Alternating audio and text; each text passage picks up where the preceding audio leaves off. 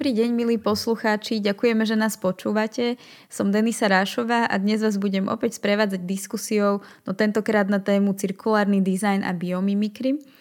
A prizvali sme si dnes do virtuálneho štúdia Feratota, produktového dizajnera, ktorý nám o týchto dvoch zaujímavých konceptoch o chvíľku povie viac. Podcast prináša Slovak Business Agency, agentúra na podporu a rozvoj podnikania. Naším poslaním je poskytovať podnikateľom finančné a ďalšie podporné služby, no zároveň aj otvárať nové témy, ktoré hýbu svetom.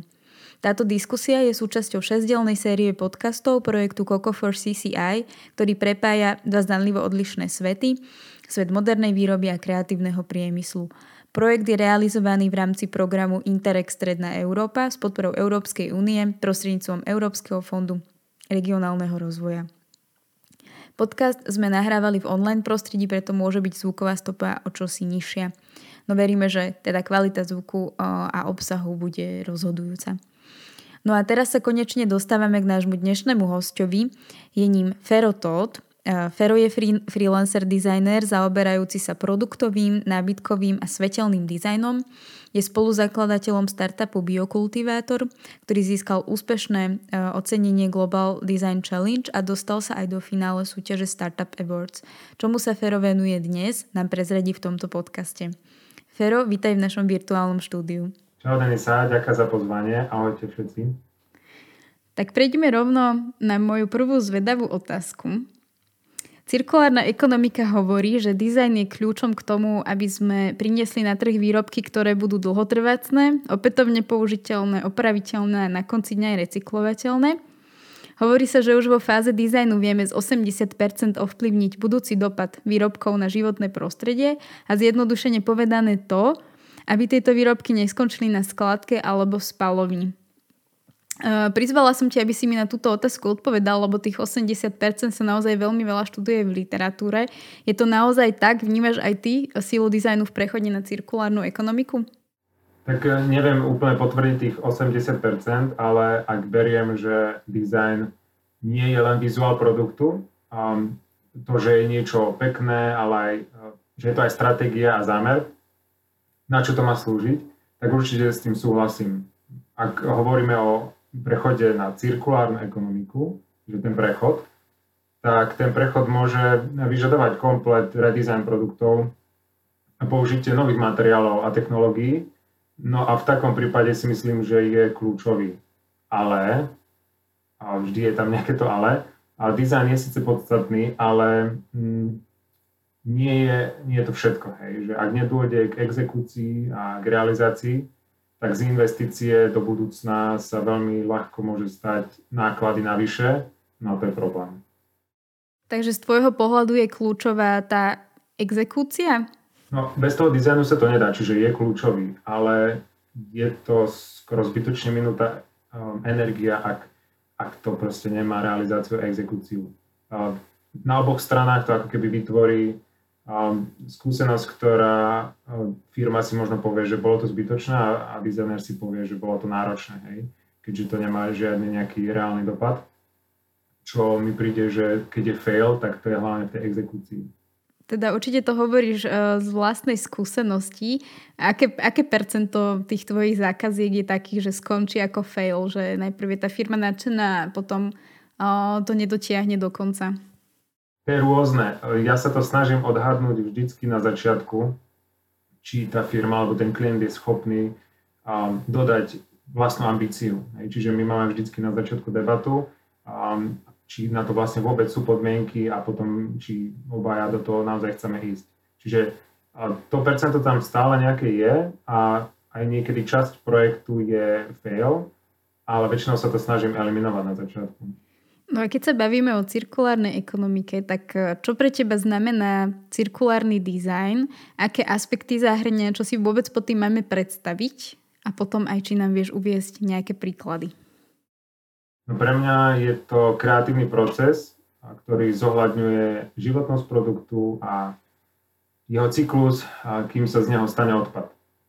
Hej, predstavme si krabicu, ktorá je čisto nová, a na schodoch, teraz sú to nejaké imaginárne schody, úplne na vrchu. A tá krabica, jej prvý účel bolo, že slúžila ako donáška. Vyberiem si stade veci a krabicu posuniem o, o schod. A takúto krabicu môžem využiť, ja neviem, na domček pre mačku, ktorá ho proste rozdrapí a roztrhá. A ten, tá krabica zase ide o schod. Potom sa môže použiť na recykláciu a ide o schod. Potom sa môže použiť na výrobu druhotného balenia a následne na kompost a tak ďalej, až kým teda neskončí jej životnosť. No a toto je pre mňa taký cirkulárny dizajn, alebo aj ten, teda ten proces, hej, že čo najdlhšie to udržať. No a keby som mal povedať príklady, ono je to veľmi rôznorodé, ale poviem, že napríklad mobil, ktorý sa dá ľahko servisovať, alebo odpad z dreva, ktorý sa použije na brikety, hej, že tu už hovoríme o produktoch, alebo taška, ktorá sa dá použiť veľakrát a potom následne sa recykluje alebo z, z takej branže a nábytok, ktorý dlho vydrží, po prípade sa vymení, iba jeho pokazená časť. Ďakujeme za odpoveď. Mm, Designer je v podstate realizátor predstav svojho klienta, teda dokáže ovplyvniť to, ako bude finálny výrobok vyzerať. No dávajú ti klienti voľnú ruku napríklad aj vo výbere vhodných materiálov, prípadne nejakých iných aspektov, ktoré ovplyvňa životnosť toho výrobku? No sú také ako keby dva scenáre. Jeden je, že keď je ten klient, keď ten samotný klient um, vlastní nejakú technológiu hej, a už pracuje s poznanými materiálmi, tak sa dizajn samozrejme prispôsobuje jeho možnosťam. Aj keď sa od začiatku snažím navrhovať produkty tak, aby boli minimálne opraviteľné a zbytočne nemrhali zdrojmi. Ale ak je klient, ktorý nevlastní technológie, ale vlastní produkt, tak tam uh, väčšinou mám väčšiu voľnosť vo výbere materiálov a technológií.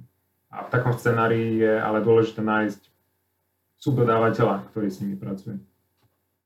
A teda, ktorý ten prístup je jednoduchší? Už ten zákazník, ktorý tie technológie má in-house, alebo, alebo je ľahšie v podstate nájsť si tie tretie strany? No, jednoduchší. Ak hovoríme o jednoduchosti práce dizajnerskej, tak je lepšie, keď ten klient má už vlastne nejakú technológiu a je v niečom doma. Hej? Vyžaduje to aj menej možno investície. Ale zase, ak hovoríme o cirkulárnom dizajne, tak niekedy sa naozaj môže stať, že, že potrebuje vymeniť materiály a tým pádom aj technológiu. Takže vtedy je to náročnejšie. A, a možno tí, ktorí vlastnia produkty a nie technológiu, sú otvorenejší možno nájsť iného distribútora, teda dodávateľa technológie. Čiže ak hovoríme o cirkulárnom dizajne, tak možno je to ľahšie v tom druhom prípade. Prejdeme teraz možno na takú komplexnejšiu otázku. Kam sa z tvojho pohľadu posúva dizajn na Slovensku? Myslíš, že navrhujeme udržateľnejšie výrobky?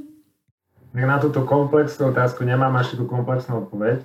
Um, na Slovensku máme šikovno, šikovných ľudí, aj dizajnerov, aj firmy. Vnímam ale, že majú úspech viac v zahraničí. Čiže by som povedal, že dizajn zo Slovenska sa posúva do zahraničia, hej, aj taký ten cirkulárny. A samozrejme aj tu máme čím ďalej, tým viac zodpovedných smart firiem. Určite sa to zlepšuje teda. Ale viac by som povedal, že, že neviem, či sme pripravení na ten trh, ale že to ide viac do zahraničia, aj čo sa týka služieb. To by otvára možno ďalšiu otázku, že prečo vlastne tomu tak je, alebo je to možno, že súvisí to nejakým spôsobom aj s tým vzdelaním, že tí talentovaní ľudia odchádzajú do zahraničia možno študovať, aby získali to potrebné know-how a tam už sa jednoducho usadia majú tam väčší, um, väčšiu úspešnosť, že prežijú, alebo že bude o ich služby záujem? Môže byť, určite to akože tým súvisí, ale keď si povedala, že či to súvisí so vzdelaním, tak mne hneď napadlo, že áno, súvisí to so vzdelaním.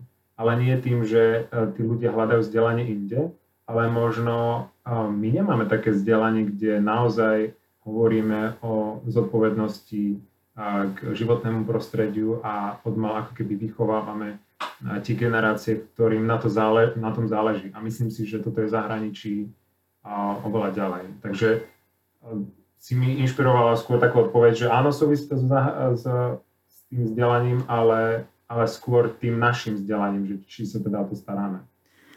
No a v podstate taká téma, um, nemusí to byť vyslovene, že cirkulárna ekonomika, alebo to je možno skôr nový koncept, ale myslíš, že téma v podstate tej udržateľnosti v tom navrhovaní alebo v tom dizajne sa aj nejakým spôsobom dostáva do tých kurikul na vysokých školách?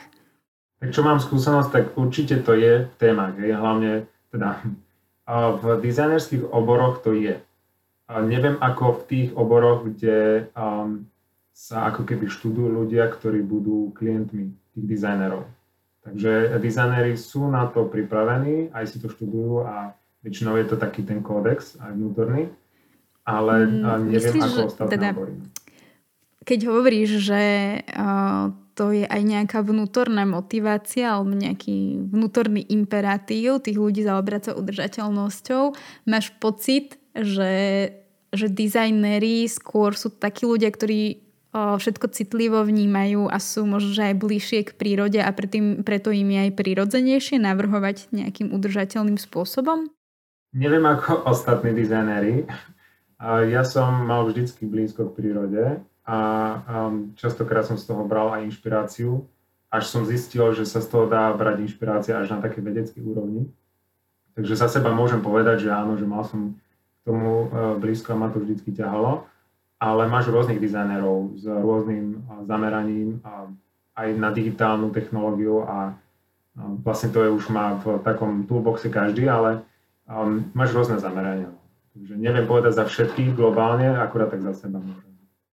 Tak hádam, ty nie si svetla výnimka, ale je to možno, že nejakým trendom. To by sme boli teda veľmi radi, lebo každý z nás si vie predstaviť, že by okolo nás boli e, výrobky, ktoré sú naozaj dlhotrvacnejšie, opraviteľné a v podstate už aj ten trend spotrebiteľov sa mení, aj generácia sa vymieňa a mladí ľudia naozaj mm, túžia potom aby všetko, čo robia, nezanechávalo dopad aj na to životné prostredie. Takže veríme, že to pôjde celé týmto smerom aj vrátanie teda dizajnu, vzdelávania, aj toho zmýšľania jednotlivých ľudí, ktorí, ktorí za tým stoja. Možno by som prešla teraz k materiálom, lebo tie úzko teda súvisia s cirkulárnou ekonomikou, ktorá hovorí, že problémom sú napríklad nejaké kompozitné materiály, viacvrstvové materiály, ktoré dokopy lepíme a tým pádom, keď už ich chceme opraviť, sú v podstate neopraviteľné. Aké materiály majú podľa teba budúcnosť? Teraz sa pýtam vo všeobecnosti. Uh, um, a teda ich použitie na vzostupe a ktoré technológie by mali dizajnéri e, poznať, aby nepremeškali vlak. Čiže také dvojkombinácia otázky, ale skús materiály a potom technológie. Mhm. No je to taká otázka skôr na takých um, chemických inžinierov, by som povedal. Ale určite si myslím, že tie materiály a technológie úzko spolu súvisia. Uh, takže ak by som povedal, že ja neviem, je na zostupe už rozbehnutý vlak s 3D tlačou a CNC technológiou, tak určite aj materiály, ktoré sú s tým spojené, hej, že ja neviem, dajú sa viacnásobne použiť, sú z obnoviteľných zdrojov, a, a zaujímavé sú ale aj materiály, ktoré hm, dokážu kontrolovane rásť, majú viac funkcií, a, vedia sa opraviť alebo reagovať na prostredie, ale akože ono to už znie tak viac sci Kým sa niečo dostane do a medzi bežných ľudí, tak to trvá trošku dlhšie, ale dizajnery väčšinou sú na hranici toho sci-fi a reálneho, čiže kto iný, ak nie, oni nájdu tomu takúto aplikáciu.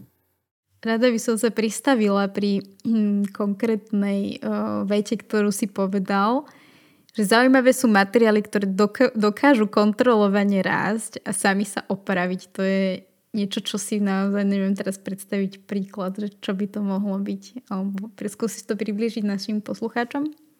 Tak už existujú rôzne materiály, ktoré sa opravujú a väčšinou um, ten výskum sa robí na nejakých sklách, displejov a rôznych takých povrchov, ktoré sa nejakým spôsobom zalejú. A materiály, ktoré dokážu kontrolovane rásť, tak um, to je akože je to s tým spojené, ale pritom ma skôr napadlo niečo ako mycelium, niečo, čo rastie všeobecne, ale dáme tomu um, cestu, kade to má ísť a tým pádom aj funkciu, čo to má vytvárať. Mm-hmm. Ja len doplním pre posluchačov, že mycelium je v podstate podhubie alebo koreňová štruktúra uh, húb. Um, Ale nejak sa míňame tej, tým, tým materiálom pre budúcnosť. Sú tu práve takéto, ktoré dokážu kontrolovane rásť, opravovať sa, alebo budú to práve nejaké tradičné materiály, ktoré budú na vzostupe, alebo aké, aké materiály to budú?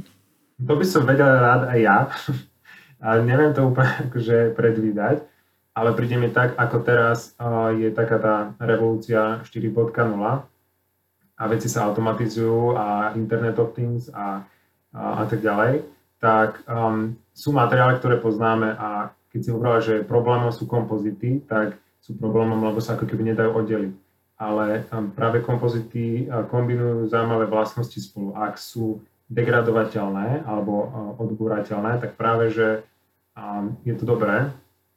A tie materiály, ja osobne si myslím, že um, budú mať význam práve preto, že z toho mechanického sa a to presúva na takéto bionické, alebo až by som povedal syntetické, hej, že um, tú mechaniku máme dobre zvládnutú, uh, akurát teraz sme na takom úpeti toho, uh, toho živého, takých tých materiálov, ktoré nejakým spôsobom reagujú, či už svojou uh, architektúrou, hej, že cez origami nejaké tvary sa to dokáže hýbať, a, a tak ďalej. Čiže také živé materiály by som to nazval, alebo skôr multifunkčné materiály. A na začiatku odpovede si spomenul už aj o tie technológie a spomenul si konkrétne 3D tlač. Je niečo ešte na poli dizajnu, čo by mali v podstate dizajneri poznať, alebo tú technológiu ovládať, alebo minimálne o nej vedieť, že je potentná pri nejakom prechode na cirkulárnu ekonomiku a takomto udržateľnom dizajnovaní? To je taká zapeklitá otázka, taká riadne konkrétna a s cirkulárnou ekonomikou. Ja si myslím, že sú dosť dôležité dáta, ktoré my dostávame z okolia. A nie je to úplne bežné a nie je to ani úplne ľahké um, vedieť spracovať tie dáta a urobiť z nich niečo, čo je použiteľné. Čiže možno nejaké si programovanie a parametrizovanie niektorých vecí, ktoré reagujú priamo konkrétne na, na potrebu toho prostredia alebo čokoľvek. A to je skill, ktorý sa nie vždy učí, a, ale mohol by byť veľmi prospešný pre dizajnerov. Ja som nedávno prišla mm, do kontaktu s takým pre mňa novým pojmom a volá to, že generatívny dizajn a myslím, že ten pojem takisto nejakým spôsobom vyhodnocuje dáta, ktoré pretavuje potom do toho dizajnu. Súvisí toto nejak spolu? Mal si na mysli práve tento generatívny dizajn? Áno, presne o tom, o tom som hovoril, pekne si to nazvala. Ono vlastne sa to aj tak volá. A častokrát to pripomína také tie prírodné formy, ale hej, ten generatívny dizajn um, pomáha človeku spracovať tie informácie a um, vypustiť niečo, čo by rukou možno ani nenakreslil a možno by nebolo ani také funkčné. Čiže hej, no.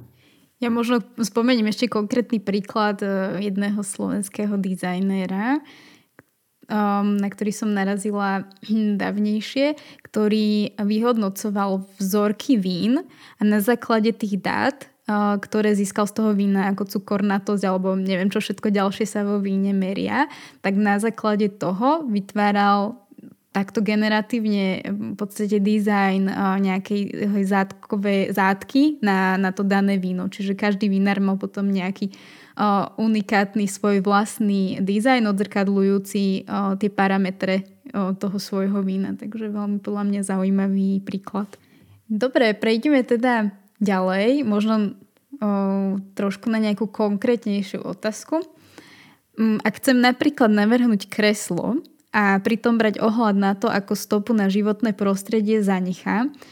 Musím sa pozrieť v podstate na získavanie materiálov, výrobu, distribúciu, využitie a opotrebovanie tohto kresla už u spotrebiteľov, ktorí si ho kúpili a následne aj to, čo sa stane, ak to kreslo už nebudem potrebovať alebo sa zničí. Čiže ten dizajner naozaj potrebuje mať nejakým spôsobom nadhľad a predvídať, čo sa ďalej uskutoční na tej ceste toho produktu. Ak chceme už pri dizajne zohľadniť celú túto cestu, zrejme potrebuje dizajner obrovské množstvo dát, o ktorých sme hovorili, ale aj ďalších e, informácií. Ako sa v tomto všetkom orientuješ, keď e, dostaneš zákazku vytvoriť nejaký produkt a máš voľnú ruku v tom, aké materiály použiť alebo ako to celé navrhnúť? Keď si to takto opísala, tak to znie veľmi komplexne a um, vyzerá to, že dizajner musí mať strašne veľkú hlavu, veľa vecí. Ale ako to robím ja, tak väčšinou sa spojím s niekým, kto má o danej téme lepšie informácie ako ja a ja potom pospájam súvisiace body. Že ako dizajner nedokážem byť expert na všetko, no a skôr moja úloha je nájsť správne prepojenia. No, no a orientujem sa v tom tak, že vytvoríme s klientom priority, čo je najviac a čo je najmenej podstatné pre neho z tých vecí všetkých, čo si povedala. No a takto môžeme vyriešiť aspoň jeden aspekt dobre, no a ostatné sa môžu pridať podľa kapacity. A ako máš vlastne zo svojej um, histórie skúsenosť spolupráce s rôznymi expertami. Viem si predstaviť, že to môže byť naozaj zaujímavé spájať sa v rámci nejakých multidisciplinárnych tém. No to je na tom vždycky zaujímavé, pretože um, stretnem ľudí, ktorí proste vedia úžasné veci a, a vždycky to dá nejaký ako keby posun človeku. Na jednom projekte sme spolupracovali s vedcami, s vedcom, ktorý riešil biológiu a ako to nazvať, atmosféru proste v rôznych podmienkach, takže to bolo zaujímavé a v podstate sa vždycky nejakým spôsobom učím, ale keď hovorím o tých ďalších ľuďoch, tak niekedy sú to proste dodávateľia, ktorí vedia robiť niečo a vedia oveľa lepšie rozumieť tej technológii. Takže ja ako dizajner niekedy len pozerám a učím sa, že čo všetko sa dá robiť, takže je to spojenie takých aj vedcov, aj expertov z praktickej um, sféry, ktorí to naozaj robia. Čiže ja som niekde tam v strede a vytešujem sa, kto čo vie. Ja v každom podcaste omielam dookola, spomínam ekoinovačný report a musím to asi spomenúť aj v tomto prípade, kde vlastne výsledky tohto reportu hovoria, že naozaj Slovensko je na chvoste v ekoinováciách. A ty teraz hovoríš o tom, že aké je potrebné pre dizajnera, aby mal ten network, či už tých vedcov alebo expertov, aby mohol naozaj tie ekoinovácie potom aj prinašať do toho reálneho sveta. Um, ten uh, ekoinovačný report v podstate um, potvrdil to, že na Slovensku máme veľmi zlé, nedostatočné prostredie podpory uh, ekoinovácia. Chýba nám tu nejaký network práve všetkých tých organizácií a ľudí, ktorí by sa mohli nejakým spôsobom poprepájať a mohli by tie ekoinovácie vzniknúť. Ty si buduješ tento network sám, alebo majú dizajnéri nejaké združenie, alebo sa jednoducho nejak spájajú, spájajú vidím, že sa už smeješ. a, a, a kde si zdieľate tieto kontakty? No nemáme žiadnu e, komoru dizajnerov na Slovensku, ale asi tak prirodzene, že keď má človek niečomu blízko, tak e, zvyčajne sa stretne s ďalšími odborníkmi, nedizajnérmi a v momente si vymenia kontakty. Možno začnú na niečom spolupracovať, takže viem ako keby komu sa mám ozvať, keď e, potrebujem pomôcť s parametrizáciou, komu, koho mám osloviť, keď ide o výrobu nejakých fóriem, alebo akých vedcov ako keby osloviť pri daných témach. Čiže ono to tak vzniklo veľmi prirodzene. Um, netreba sa toho báť, ale myslím si, že keď človek robí dostatočne dlho niečo, tak uh, bude potrebovať ľudí okolo seba k tomu, aby to urobil dobre. A to sa tak nalepí na seba prirodzene. Uh-huh. Fero, ty stojíš za startupom Biokultivátor, čo je inovatívny balkónový skleník do mestského prostredia. Ako tento projekt vznikol a čo vám, sa vám s ním podarilo dosiahnuť? Som jeden zo spoluzakladateľov a vznikol ako iniciatíva spolužiakov a učiteľov na celosvetovú výzvu Biomimicry Global Design Challenge a neskôr sme sa teda stali kolegovia. No a získali sme ocenenie v San Francisku za najlepší dizajn v top sedmičke hej, z celého sveta, čo nás um, celkom nakoplo v tom pokračovať. Potom sme sa dostali do finále na Startup Awards. Máme za sebou aj nejaké rôzne výstavy, rozhovory a akcelerátory. A dnes ale už tento projekt nie je živý. No a ak mám povedať, že čo je najdôležitejšie, čo sa nám podarilo s ním dosiahnuť, tak to je to, čo nám ostalo doteraz a to je to, že máme skúsenosti v biomimikry procese, vývoji, podnikaní a hlavne sa prehlbil náš vzťah k inovatívnym riešeniam a s pozitívnym dopadom. Takže to by som povedal, že asi najlepší úspech z toho celého. No podľa mňa sú to úžasné výsledky, teda hoci projekt ďalej nepracuje, ale veď to mm, je v podstate v poriadku, lebo podnikateľ si potrebuje overiť trhom tú svoju inovatívnu myšlienku a ja si myslím, že s tým startupom ste to dotiahli naozaj ďaleko a tie ocenenia o tom určite hovoria. A teda to hovorí aj o tom, že slovenský dizajn môže byť naozaj svetový. Keďže spomína, že ste sa dostali aj do San Francisca, možno mm, nejaké postrehy z toho, lebo asi nie každému dizajnerovi sa podarí dostať na takéto úspešné súťaže. Nie som teda z dizajnerského sveta, ale predpokladám, že sú to veľké veci. Možno nejaké tvoje zážitky alebo skúsenosti z tohto prostredia, aby poslucháčov, dizajnerov mohli zaujímať. No je to úplne jedno a sto prostredie, podľa mňa, pretože um, napriek tomu, že nešlo až tak o dizajn, aj keď to bol Design Challenge, tak nešlo úplne o to, ako to vyzerá, ale ako to reaguje na, um, na danú výzvu. A projekt, ktorý vyhral úplne hlavnú cenu nejakých 100 tisíc eur, alebo teda dolárov, tak to bol nejaký chytač hmyzu, proste uplatený z nejakého, nejakej slamy. A, ale bolo vidno, že my ako tým sme boli dobrí dizajneri a dostali sme nakoniec aj ocenenie za dizajn, čiže Myslím si, že v Európe aj na Slovensku máme veľmi šikovných dizajnerov. Vidia to aj v zahraničí. A jedine sa proste zapájať asi, hej. ale ten rozdiel v, tom prístupe, ja neviem, je to veľmi diametrálne. Neviem, či je to tou kultúrou, alebo že sú tak otvorení tým nápadom, alebo že je to Silicon Valley, hej, že, že tam proste ľudia sú ako keby šialení do niektorých vecí a založiť startup a, a nájsť možno investora, ktorý sa nebojí to failnúť, čo je veľká zodpovednosť, asi nie je až taký problém ako tu, kde sme dosť takí ešte konzervatívni v týchto veciach. No a možno ešte otázka k tomu samotnému biokultivátoru, lebo ja som to len asi troma slovami popísala, čo to vlastne všetko dokáže a vlastne čo na tom tá porota ocenila unikátnosť vlastne toho dizajnu. No téma tej výzvy bola vyriešiť otázku jedla. Nejakým spôsobom, ktorý už príroda rieši sama. No a my sme prišli s nápadom, že by sme mali skleník, ktorý využíva mikro štruktúru tak, že sa na ňom kondenzuje voda a tým pádom tá voda môže cirkulovať v tom systéme ako keby uzavretá. A ešte dokonca, že ty keď si tam niečo vypestuješ, máš to nejaký biologický odpad, tak dávaš to naspäť do vermikompostu, kde sa teda kalifornské červíky postarajú o to, aby z toho bol, bola veľmi výživná pôda a dažďovkový čaj, ktorý zase naspäť pomáha tej rastliny. Čiže a bolo to také mm, univerzálne riešenie, ktoré dokáže samo na sebe existovať a tá voda, samozrejme nie je to zázrak, hej, termodynamický zákon funguje, že nedá sa tu do nekonečná, ale určite ten, tú vodu v tom systéme udržuje dlhšie. Uh-huh. Znie to ako naozaj komplexné riešenie pre um, nakladanie práve s tým, s tým odpadom z domácnosti, ktoré sú v mestskom prostredí, čo je naozaj veľký problém. Aj Slovensko sa s tým momentálne borí, ako európsku legislatívu pretaviť u nás a aby to naozaj fungovalo.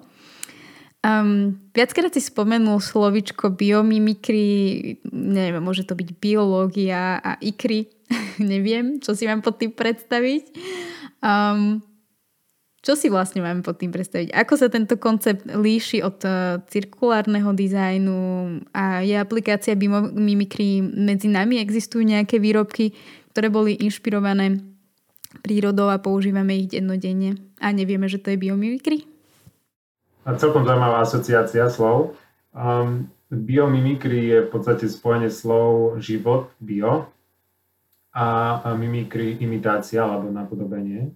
A v skratke je to kreatívny proces, ktorý rieši ľudské problémy tak, ako by to vyriešila príroda, alebo teda tak, ako to rieši príroda. A nemyslím teraz len mechanicky a tvarovo, ale aj významovo. Hej? Že síce to znie možno príliš abstraktne, ale predstavme si, že biológ si sadne za stôl dizajnera. A tie príklady, um, dajme tomu, že um, krídlo motýla je, neviem, či teda, uh, kde sa používa takáto farba, nie je to úplne bežná vec, uh, pretože nie je to tak, až také rozšírené, ale aby si posluchači vedeli predstaviť, tak krídlo motýla má veľmi stálu farbu. Že aj keď ako keby zomrie, tak tá farba stále, stále drží a UV svetlo to hm, nezbledne z toho. A keď sa tí vedci, ale teda ten biológ pozrel pod mikroskop na, ten, na to krídlo, tak zistil, že to krídlo netvorí nejaká chemická zlúčenina, ktorá proste tvorí tú farbu, že modrá, ale má mikroštruktúru, ktorá odráža práve um, spektrum, ktoré tvorí modrú farbu.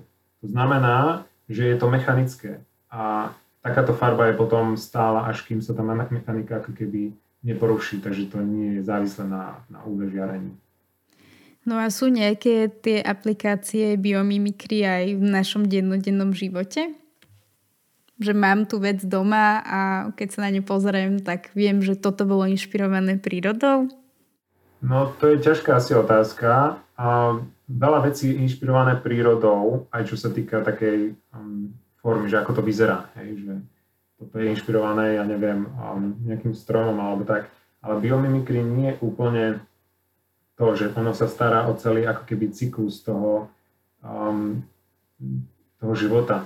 A možno nejaké balenie, ktoré sa dá zrecyklovať a rozpadne sa, ale nie je to asi úplne bežné, hej, že um, biomimikry po mechanickej stránke, alebo teda um, technickej je vlak v, na zvukový vlak proste v, v Japonsku, a ktorý, aby proste nebol tam veľký tresk, um, ktorý narúša ako keby eh, tých um, cestujúcich, tak sa inšpirovali zobákom rybárika, ktorý proste bráža do tej vody v nejakej rýchlosti. Takže možno sú okolo nás, ktoré nevidíme, ale nemyslím si, že ne, neviem si teraz spomenúť na niečo, čo by bolo naozaj úplne také bežné a bolo by to, že toto je inšpirované biomimikry. Aj keď môže to splňať tú funkciu, hej, že, že sa to dá rozložiť a že to je že to je proste prírodný materiál a že to nemá nejaké škodlivé látky v sebe a tak ďalej. No a tento koncept biomimikry um, je odlišný od toho cirkulárneho dizajnu alebo sa pre, prelína? Tak určite s tým súvisí. Um, cirkulárny dizajn uh, z môjho vedomia je nejaký proces udržiavania toho produktu čo najdlhšie a kdežto biomimikry mi príde, že ide ešte o trochu ďalej a snaží sa splniť nejakých 26 princípov života. A to sú proste princípy, ktoré splňa skoro každý živočík a organizmus. A biomimikry sa práve že kreatívnym spôsobom snaží vyriešiť a splniť čo najviac, ako sa dá. A takže aj tým významom, um, že je to, že človeka priniesie bližšie k prírode a proste je to vzdelávanie, Takže by som povedal, že zastrešuje určite cirkulárnu ekonomiku. Aj keď je to taký špecifický prístup, um, brania si z tej prírody um, príklad, pretože cirkulárna ekonomika, ale teda cirkulárny dizajn si nemusí brať príklad z prírody inšpiráciu. Biomimikry je práve že proces, ktorý sa pozerá na to, ako to už je vyriešené v prírode a ktorý organizmus a práve že musí prežiť na vlastnosti, ktorou my chceme vyriešiť. Takže to je asi taký rozdiel. Super, ďakujeme. Um, vráťme sa ešte k tebe, lebo sme o tebe málo rozprávali. A, um, bavili sme sa teda o tvojom projekte startupe Biokultivátor, ale čomu sa vlastne venuješ v tejto covidovej, covidovej dobe plnej obmedzení? Ja beriem obmedzenia ako príležitosť zistiť to, čo funguje a čo nie. Samozrejme, niektorá práca mi príde zložitejšia, hlavne čo sa týka zabezpečenia výroby prototypov, a, ale niektoré aktivity a stretnutia sa na druhej strane okresali iba na podstatné veci. No ale venujem sa produktovému dizajnu, dizajnu nábytku, konzultáciám, mentoringu, prednáškam, a chystáme biomimikry workshop, a testujem rôzne materiály, ako je spomínané mycelium. A v podstate vždy vymyslím niečo, na čom môžeme pracovať takže nenudím sa veľmi. A možno nejaké tvoje e, posledné úspechy, na ktorý si okrem biokultivátora hrdý a možno súvisia aj práve s využitím konceptu biomimikry alebo cirkulárneho dizajnu? Asi nespomeniem žiadny produkt, ale veľmi ma tešila spolupráca vďaka aj biomimikry alebo celkovej tejto téme som sa dostal do kolektívu, kde sme mentorovali študentov v Livby Academy a to bolo veľmi hodnotné pre mňa, pretože som videl, že práve ten problém, o ktorom si hovorila, že um, tá interdisciplinárna um, proste oblasť tu nie je až taká rozvinutá, tak um, začína byť. A je super sa nám to pozrieť, že si sadnú dokopy a PhD študenti, študenti, a vedci, a technológia, ma- marketéri a vidieť ich pracovať spolu bolo super. Takže asi to by som skôr tak vyzdvihol, taký highlight, ktorý som si užíval celkom. No. Ešte by som rada poslednú otázku venovala eh, projektu Coco for CCI, v rámci ktorého sa tento podcast nahráva. Um, ten prepája podniky a zástupcov kreatívneho sektora tak, aby sa naučili spolu komunikovať a vstupovať do spoluprác. Um, niekoľko firiem nám predstavilo zadania týkajúce sa cirkulárnej ekonomiky. A teraz vlastne očakávajú od kreatívcov nejaké návrhy riešení.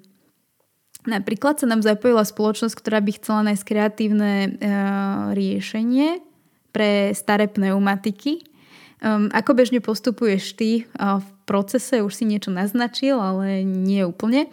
Uh, keď príde napríklad za tebou zákazníka s takouto ambicióznou úlohou. Máme tu veľké množstvo starých pneumatík, nevieme, kde, kde končia, Chceli by sme vedieť, kde končia, ale zároveň by sme im chceli dať aj nejaké nové využitie. No ešte predtým, ako vôbec uh, začnem skicovať, keď niekto taký príde a hádzať riešenia, potrebujem spoznať problém. Keďže kolo je predstava, že dizajner hlavne teda skicuje, tak to nie je úplne tak. No a ako úplne prvé sadnem s nimi a zistím, uh, aké sú očakávania a podmienky k tomu, ako som už aj spomenul predtým. No a ďalším krokom je preskum trhu, ktorý väčšinou tá firma alebo klient už má. No a následne spolu vytvoríme ich špecifické zadanie, ktoré definuje problém, a priority a cieľ. Skrátke prečo, ako, čo, kto. A ja to nazývam projekt source alebo teda brief, v preklade zdroj projektu. No až potom začnem pracovať na návrhu. No a za tým nasleduje test, a prototypy, hľadanie partnerov a subdodávateľov, A spätné zase vyladenie no a odovzdanie. Takže to je tak nejaký môj proces a výhoda takéhoto postupu je, že nech je reakcia akákoľvek, reakcia teraz trhu, užívateľov a verejnosti, ja neviem, životného prostredia, tak vieme určite je problém. Pretože vieme mať reflexiu a máme uh, zo zadania a priorit, hej, že máme ten project source. V opačnom prípade, ak je kreatívny proces len o pocitoch, že sa mi niečo páči a klientovi tiež. A teda nehovorím, že je to zlé a samozrejme je to dôležitá súčasť, ale je to gambling. A môže to vypáliť, nemusí. A rozdiel je v tom, že v prvom prípade vieme nájsť príčinu failu a nemusíme opakovať nevedome znova tú istú chybu. Super, um, ďakujeme, že si nám trošku odkryl tvoje know-how alebo tú cestu, uh, ktorou prechádzaš za, s tvojim potenciálnym zákazníkom. Dostávame sa teda na záver podcastu. Uh, chcela by som ti ešte raz veľmi pekne poďakovať. Rozprávali sme sa uh, s dizajnerom, freelancerom Ferom Totom, ktorý stojí za podľa mňa úspešným startupom Biokultivátor, ktorý získal ocenenia v zahraničí a dnes sme sa rozprávali najmä o cirkulárnom dizajne a o biomimikry. Mm, cirkulárny dizajn popísal ako proces, ktorý zohľadňuje životnosť produktu, až kým sa z neho stane odpad. Fero mi potvrdil, že dizajn má naozaj kľúčovú úlohu v cirkulárnej ekonomike, ale zároveň podotkol, že treba mať eh, vhodné podmienky na to, aby obe strany eh, chceli do tej spolupráce ísť, aby tam hlavne bola eh, úloha na strane toho zákazníka, ktorý by mal mať tú silu aj ten dizajn potom pretaviť do reality a ponúknuť na trh. Um, Bavili sme sa o tom, že udržateľnosť v dizajnerských odporoch je zvyčajne celkom silná téma a, a že máme na Slovensku naozaj úspešných dizajnerov, ktorí um, našli svoje uplatnenie aj v zahraničí. Bavili sme sa zároveň aj o materiáloch a technológiách. Um, vníma uh, práve um, kompozity ako zaujímavý materiál budúcnosti, ktorý um, kombinuje rôzne vlastnosti, ale také kompozity, ktoré budú odbúrateľné a nemusia byť iba záťažou pre životné prostredie. Zároveň načrtol veľmi zaujímavú tému materiálov, ktoré dokážu kontrolovane rásť alebo sa sami opraviť. A s technológiami spomenul najmä 3D tlač a možno aj generatívny dizajn, ktorý súvisí s využívaním dát. Um, zvyčajne vo svojom procese postupuje tak, že sa spojí s nejakými ďalšími odborníkmi, lebo ak sa máme venovať biomimikry alebo cirkulárnemu dizajnu, tak potrebujeme v podstate multidisciplinárny tím. A ešte spomenul, že biomimikry je vlastne spojenie slov život a mimikry, čiže nejaká imitácia alebo napodobenina, kreatívny proces, ktorý pomáha ľuďom riešiť um, problémy inšpirované prírodou. A a dnes sa venuje množstvu projektov a túto covidovú dobu skôr berie ako príležitosť. Takže ďakujeme Fero ešte raz za tvoj čas. Poprosila by som ťa, ak by si mohol niečo odkázať našim poslucháčom, prípadne ich pozvať na nejaké zaujímavé podujatia, ktoré si v rámci podcastu spomínal, lebo očividne tie iniciatívy sú tu a začínajú vzrastať na svojej sile. Ja ďakujem ešte raz za pozvanie. A na záver nemám žiadne nejaké múdra, ale um, určite tie iniciatívy na Slovensku sú. Uh, jedna sa volá Biohackathon. Neviem teda, aké sú termíny na prihlasovanie, ale e, je to veľmi zaujímavá um, aktivita. A takisto uh, LiveBee Academy, to je zase uh, niečo podobné, ale teda nie podobné, ale a trvá to oveľa dlhšie, je to proste akadémia, ktorá trvá niekoľko mesiacov a vystupí z toho naozaj stoja za to a veľa sa na to naučíte. Neviem, aký je teda termín prihlasovania, ale určite to a pozrite, prečítajte si, prihláste sa keď tak. No a chystáme biomimikry workshop, ale to ešte nie je úplne mm, nastavené, takže keď, bude, keď to bude všetko hotové a bude to ready, tak určite dám vedieť. Ďakujeme, Fero. My určite veľmi radi potom prezdielame akékoľvek informácie na našich sociálnych sieťach projektu Coco for CCI.